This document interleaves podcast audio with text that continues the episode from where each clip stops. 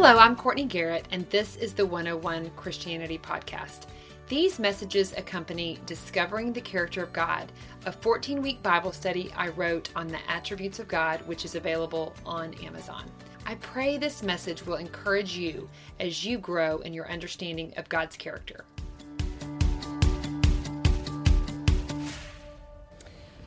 Okay, so before we begin, I wanted to answer a question that came up last week about the Trinity. And this will happen periodically, and I'm so happy to go back and kind of revisit things that may not have been clear.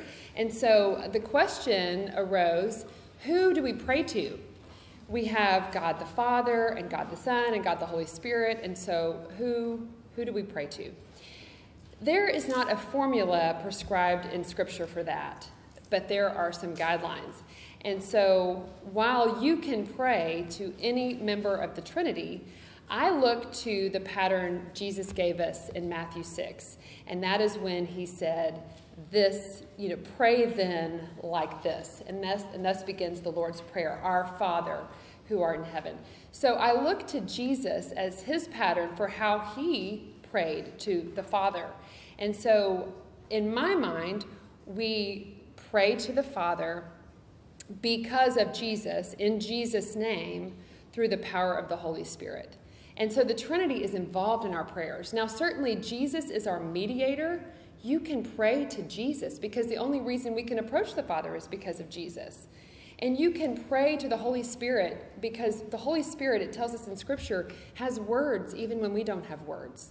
And so you can pray to any member of the Trinity I tend to focus my prayers more on the pattern that Jesus gave us because not only in that passage in Matthew, but also in the high priestly prayer, when Jesus is talking to the Father, we see him oftentimes referring to the Father as he prays. So there's freedom, but there's some guidelines, and so you can think think about that. So we began our study with the Trinity as a foundation for understanding the triunity of God, the three in oneness of God. And today it is necessary to take our this next step to talk about the holiness of God. So why does the holiness of God come next? Because I told you that our study builds.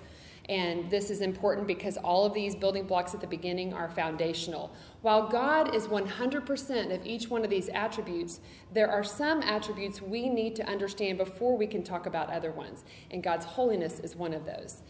If I were to draw a picture of God's, of, of like kind of the attributes of God, there would be an umbrella of God's holiness over all the other attributes.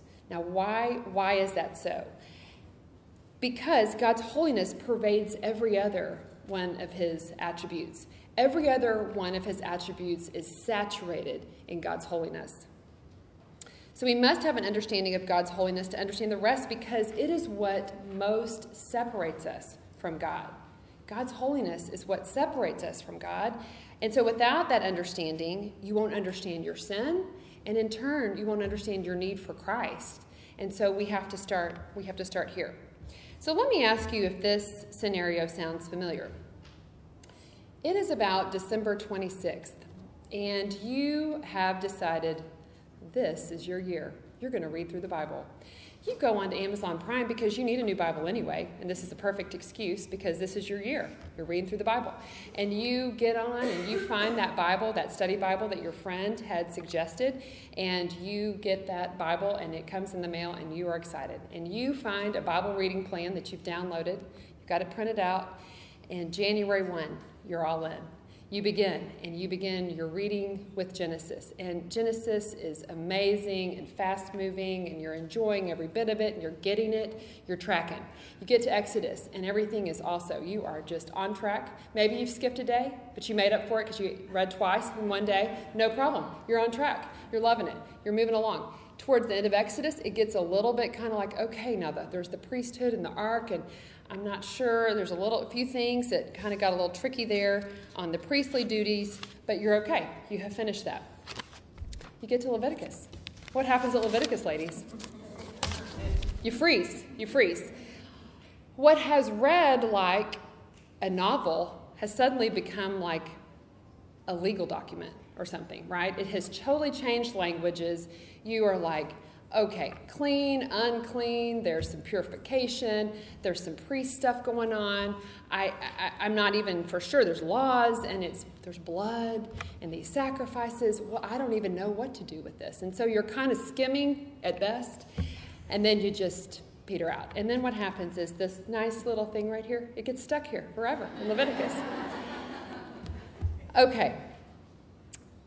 Leviticus gets a bad rap but Leviticus is important because it is all about the holiness of God. And so today I want to talk about three things. I want to have holiness defined, we're going to talk about holiness demonstrated, and then we're going to talk about holiness lived out.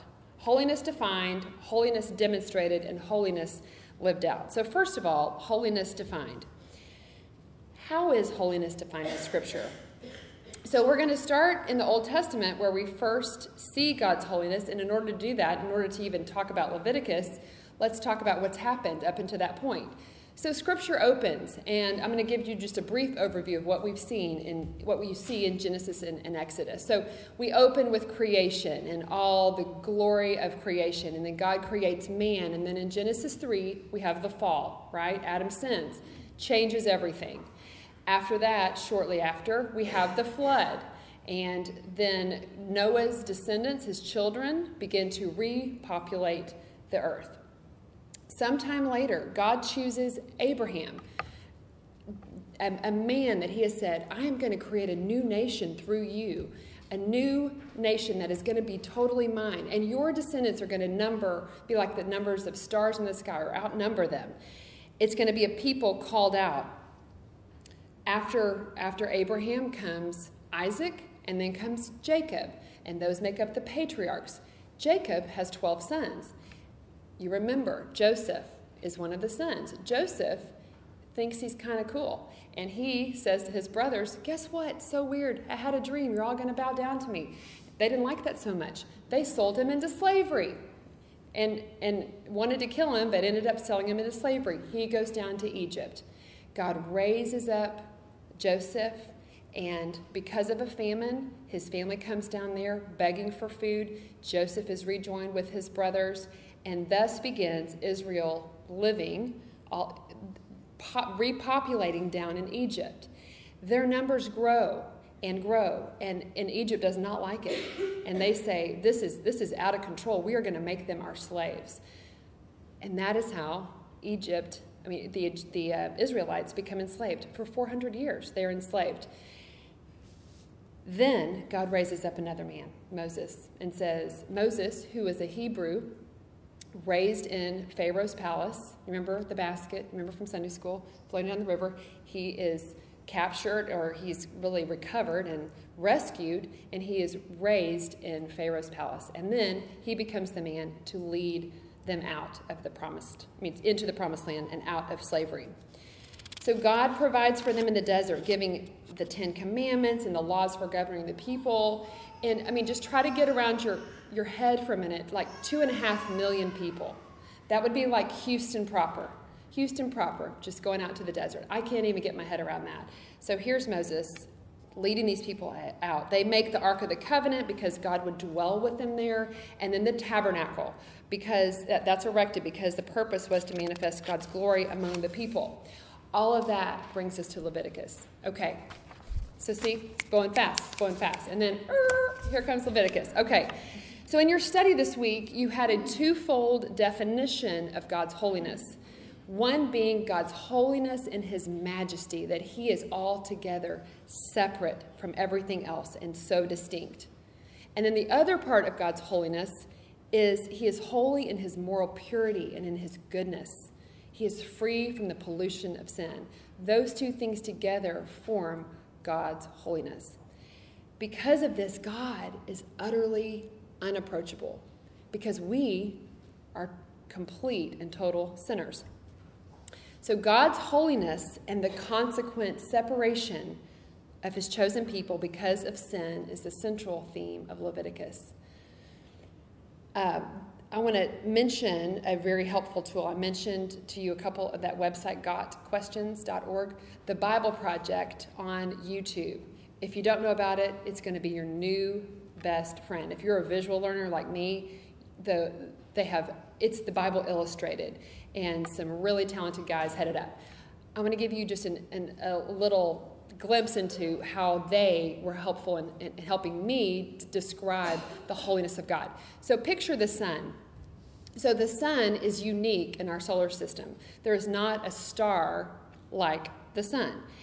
It is unique and it's powerful and it is a source of life. That power that generates all this life is also very dangerous. We cannot look at the sun. We can certainly not get close to the sun, or it will totally consume us.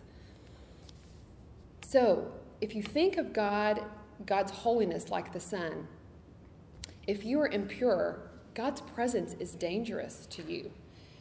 Not because it's bad, but because it is so very good. And that is God's holiness. It is that it's totally, it's so good and perfect that we cannot even, even go near it. So what, what do we do about that? The Hebrew word for holiness is this idea of separateness. We are separate. And so in Leviticus, in nine, verse, uh, chapter 19 and 20, we see for the first time God saying, You shall be holy, for I am holy. He says, You, in Leviticus 20, 26, you shall be holy to me, for I, the Lord, am holy and have separated you from the peoples that you should be mine.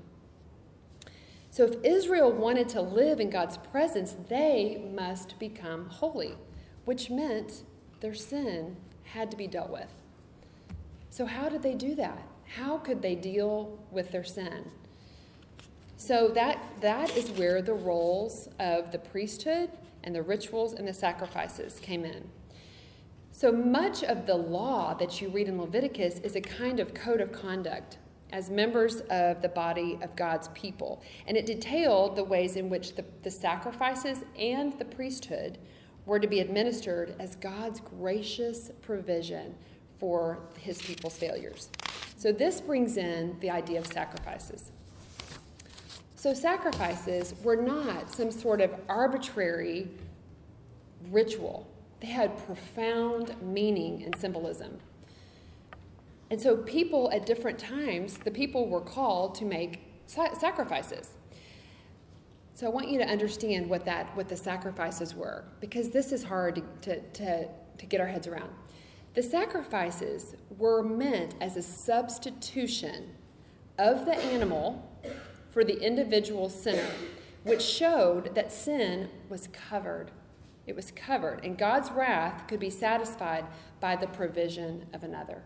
Let me read that again. The substitution of the animal for the individual sinner showed that sin could be covered and God's wrath could be satisfied by the provision of another.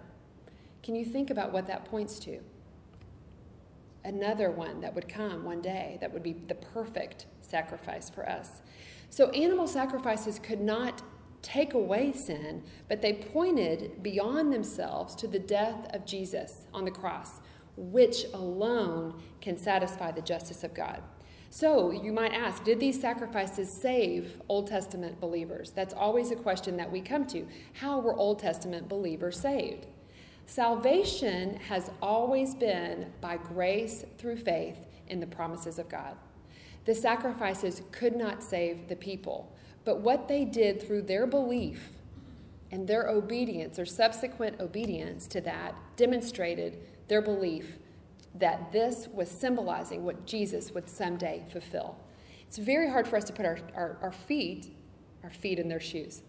Is that right? Our shoes? Yeah, feet in their shoes. I was thinking shoes in their feet. Anyway, you know what I mean. So it's very hard because we didn't live in that time to where those cultural practices would, it just doesn't even make sense to us. But it all pointed to what would one day be manifest in Jesus. So that is holiness defined. So let's break this down for us as we as I come to the second part where I talk about here holiness demonstrated. What does it look like to encounter God's holiness? How does God see you? How, how, how does he see me? And what does that have to do with God's holiness? It has everything to do with God's holiness. My husband John, uh, between his freshman and sophomore years in high school, was invited by a friend to go to Young Life camp.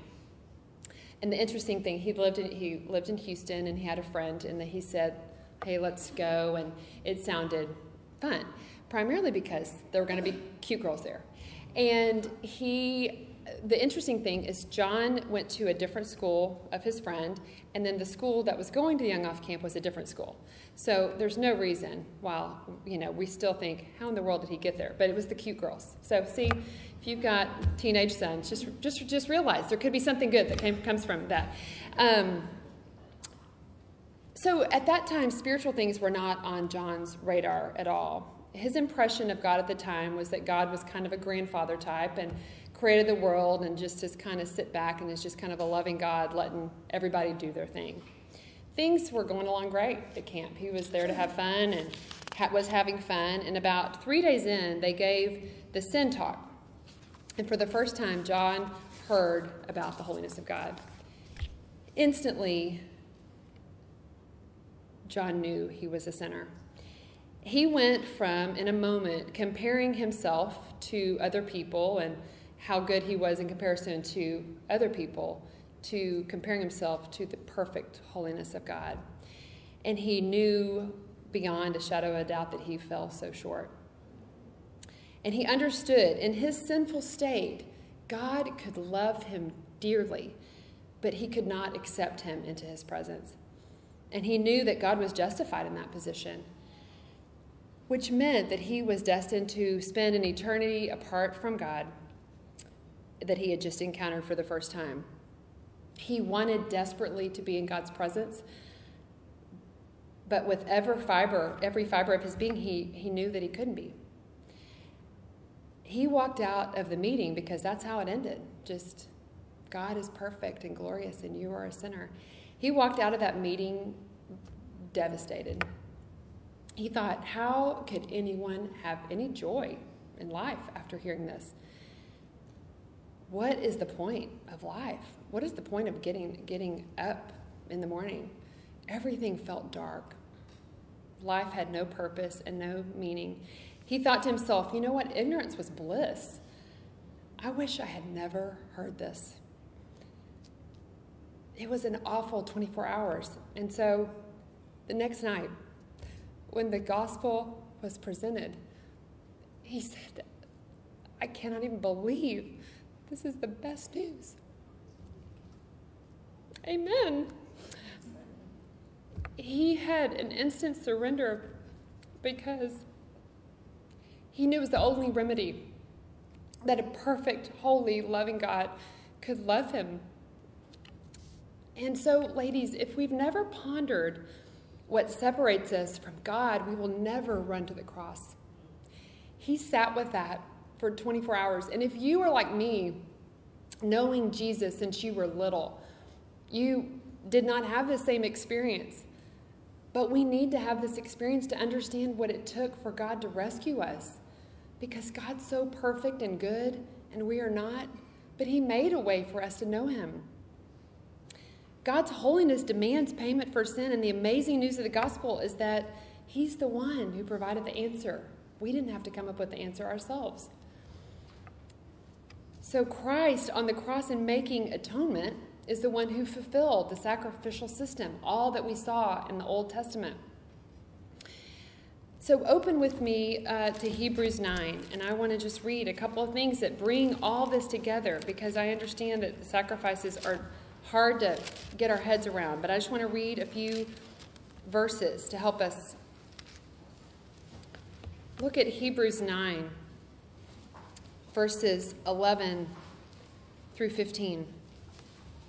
Hebrews 9, verse 11 says, But when Christ appeared as a high priest of the good things that have come, then through the greater and more perfect tent, not made with hands, that is, not of this creation, he entered once for all into the holy places, not by means of the blood of goats and calves, but by means of his own blood, thus securing an eternal redemption. For the blood of goats and bulls and the sprinkling of defiled persons with the ashes of a heifer sanctify for the purification of the flesh. how much more will the blood of Christ, who through the eternal Spirit offered himself without blemish to God, purify our conscience from death, excuse me, from dead works to serve the living God? Therefore, he is the mediator of a new covenant, so that those who are called may receive the promised eternal excuse me, promised eternal inheritance since a death has occurred that redeems them from the transgressions committed under the first covenant. Now go on to chapter 10, and I'll start in verse 1. For since the law has but a shadow of the good things to come instead of the true form of these realities, it can never, by the same sacrifices that are continually offered every year, make perfect those who draw near. Otherwise, would they not have ceased to be offered, since the worshippers, having once been cleansed, would no longer have any consciousness of sins? But in these sacrifices, there is a reminder of sins every year, for it is impossible for the blood of bulls and goats to take away sins. And that's what I mentioned that the sin, that it could not take away the sins. It could cover and point to Christ, but it could not take away the sins. Drop down to verse 11. And every priest stands, at, stands daily at his service, offering repeatedly the same sacrifices, which can never take away sins. But when Christ had offered for for all time a single sacrifice for sins, he sat down at the right hand of God, waiting from that time until his enemies should be made a footstool for his feet. For by a single offering he has perfected for all time those who are being sanctified. Last few verses, jump, jump down to verse 19. Therefore, brother, since we have confidence to enter the holy places by the blood of Jesus, by the new and living way that he opened for us through the curtain, that is, through his flesh, and since we have a great priest over the house of God, let us draw near with a true heart and full assurance of faith, with our hearts sprinkled clean from an evil conscience and our bodies washed with pure water. Let us hold fast the confession of our hope without wavering, for he who was, who was promised is faithful. Everything that Jesus came for all of our sins were covered on the cross, and that is why he had to die for us. And while this may be elementary to you today, I hope you never get over it. I hope I never get over it. What Jesus secured for us on the cross. Jesus became the perfect lamb to satisfy the holiness of God. That is why John the Baptist, when, when he appears before Jesus is, is, is baptized, he says, Behold the Lamb of God who takes away the sins of the world. He recognized him for what he was. It was his cousin, by the way. You remember that. And there he was, just here's the, the Lamb of God. Last week, I mentioned a little bit about progressive Christianity, not so much to scare you, but just to kind of make you aware of some teachings that can get off course. And I had a conversation with somebody last week who said, I have a friend who goes to a church, and what they've done with um, the songs there is that they have removed all the songs that talk about blood. because, you know, blood's offensive. We don't want to we don't want to talk about the blood. We got to talk about the blood. We have nothing without the blood of Jesus. What can wash away my sins? Nothing but the blood of Jesus. What can make me whole again? Nothing but the blood of Jesus. Oh, precious is the flow that makes me white as snow. Nothing, nothing but the blood of Jesus. We have to think about the blood. Blood is messy, it's not fun to think about. You think about 2.5 million people sacrificing. I can't even understand what that like. Can you imagine the smell? Can you imagine the, the sight of it all? We have to think about the blood sometimes. And that's what the holiness of God points us to, what we have in Christ. Okay, so how, how do we live this out? This last point. How is holiness lived out? We've seen holiness defined, holiness demonstrated with Jesus on the cross how is holiness lived out? Because what most separates us from God, His holiness, is what He calls us to. How can that be? He says, Be holy, for I am holy. Now, I want to make sure you know that it doesn't say, Be holy as I am holy. That's impossible. But be holy because I am holy. And why is that? Because you're a called out people. You're going to look different. Guess what? You're going to look weird. We're all going to look weird. If we are seeking to live for Christ, ladies, we're going to look weird. We're going to do things that make your friends scratch their head. We're going to say things that don't make sense. We're going to we're going to be going against the culture.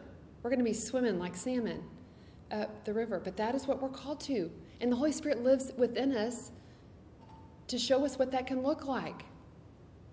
So we do this, how, how we reflect God's holiness is through three things, just briefly repentance, obedience, and worship. Repentance. We repent initially when we confess that we are sinners and we don't deserve salvation. And so we re- repent initially as we ask the Lord to become our Savior. But we have to have a lifestyle of repentance. And what does that look like? We are mindful that although we are saved and secure and nothing can change that, we have an old sin nature that's just with us wherever we go.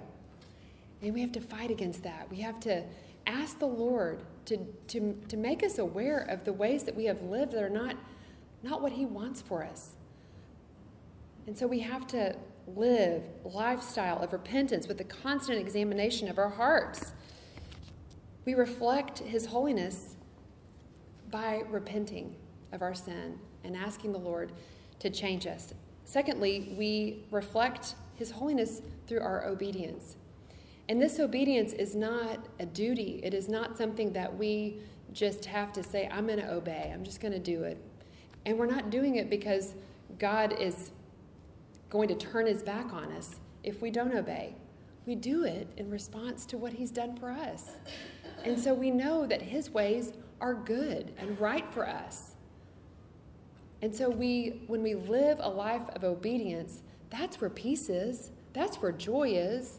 And then when we veer off track, we say, Lord, we repent and we say, Lord, why did I do it my way? Your ways are better. Help me, Lord, to obey you and obey your obey your word. We obey from gratitude.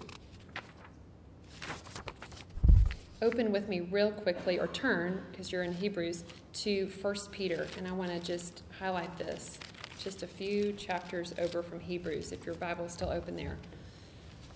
I want to read 1 Peter chapter 1, starting in 13. And I want you to see here how holiness and obedience are connected. I want you to see each time that I say holy, uh, each time that, that we see holiness and obedience. So 1 Peter 1, verse 13, therefore, preparing your minds for action and being sober minded, set your hope fully on the grace that will be brought to you at the revelation of Jesus Christ. As obedient children, do not be conformed to the passions of your former ignorance, but as he who called you is holy, you also be holy in your conduct since it is written, You shall be holy, for I am holy. And if you call on him as Father who judges impartially according to each one's deeds, conduct yourself with fear through the time of your exile, knowing that you are ransomed from the futile ways inherited from your forefathers, not with perishable things such as silver or gold, but with the precious blood of Christ, like that of a lamb without blemish or spot. He was foreknown before the foundation of the world, but was made manifest in the last times for the sake of you, who through him are believers in God, who raised him from the dead and gave him glory, so that your faith and your hope are in God.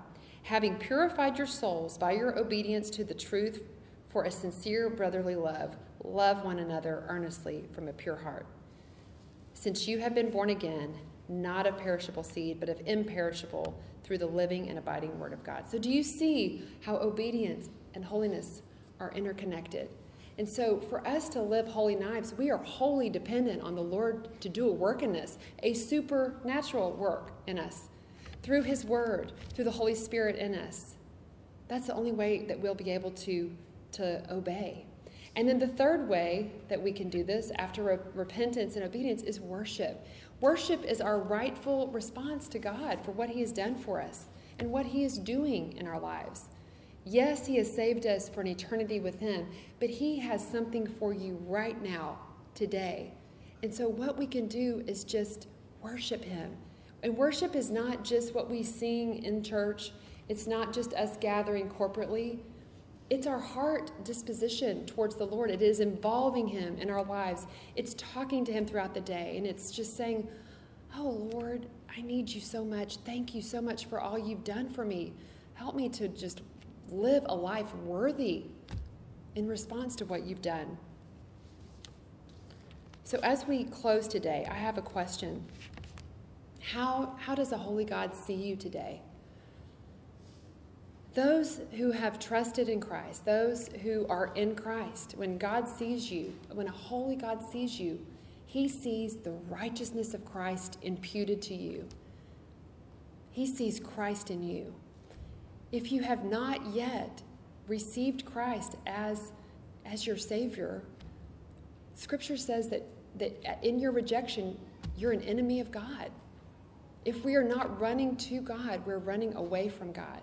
We can't be indifferent towards God. And so I just want you to surrender to Him today. If you have not done that, I, would love to talk to you. Your small group leader would love to talk to you. And for those of us who have accepted Christ, think of the holiness of God in this purity as you look at the sun today, not able to look at it, but able to see the glory of God. And we can look at the Father now because of what Jesus did for us. The holiness of God is such an overwhelming concept for us to grasp, but there's something for us here as we meditate and think about our salvation that was secured on the cross. So, would you pray with me? Father, you are so good and so pure. You are beyond what we can understand or even imagine. And so, Lord, we thank you that through the blood sacrifices of the Old Testament that seemed like something strange to us, that it all pointed to this the one day that you were going to bring your son to be the perfect lamb, to take away all of our sin. So, Lord, I pray that we would live lives that reflect our, our thanksgiving, that we can live secure in you and I pray that we would live lives of repentance and obedience and worship, not, not out of duty or obligation, but because we long to be, to know more of who you are. We long to glorify you, Lord. And so I pray that each of us could live, live lives that, that honor you, Lord. We pray all of this in the precious Lamb, the, the Holy Son's name, Jesus. Amen.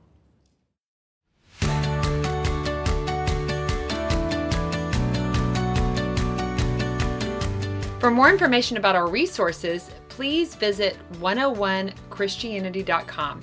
And for more encouragement, you can follow along on Instagram at Courtney underscore Garrett underscore. Let's press on as we seek to know the truth and share the truth.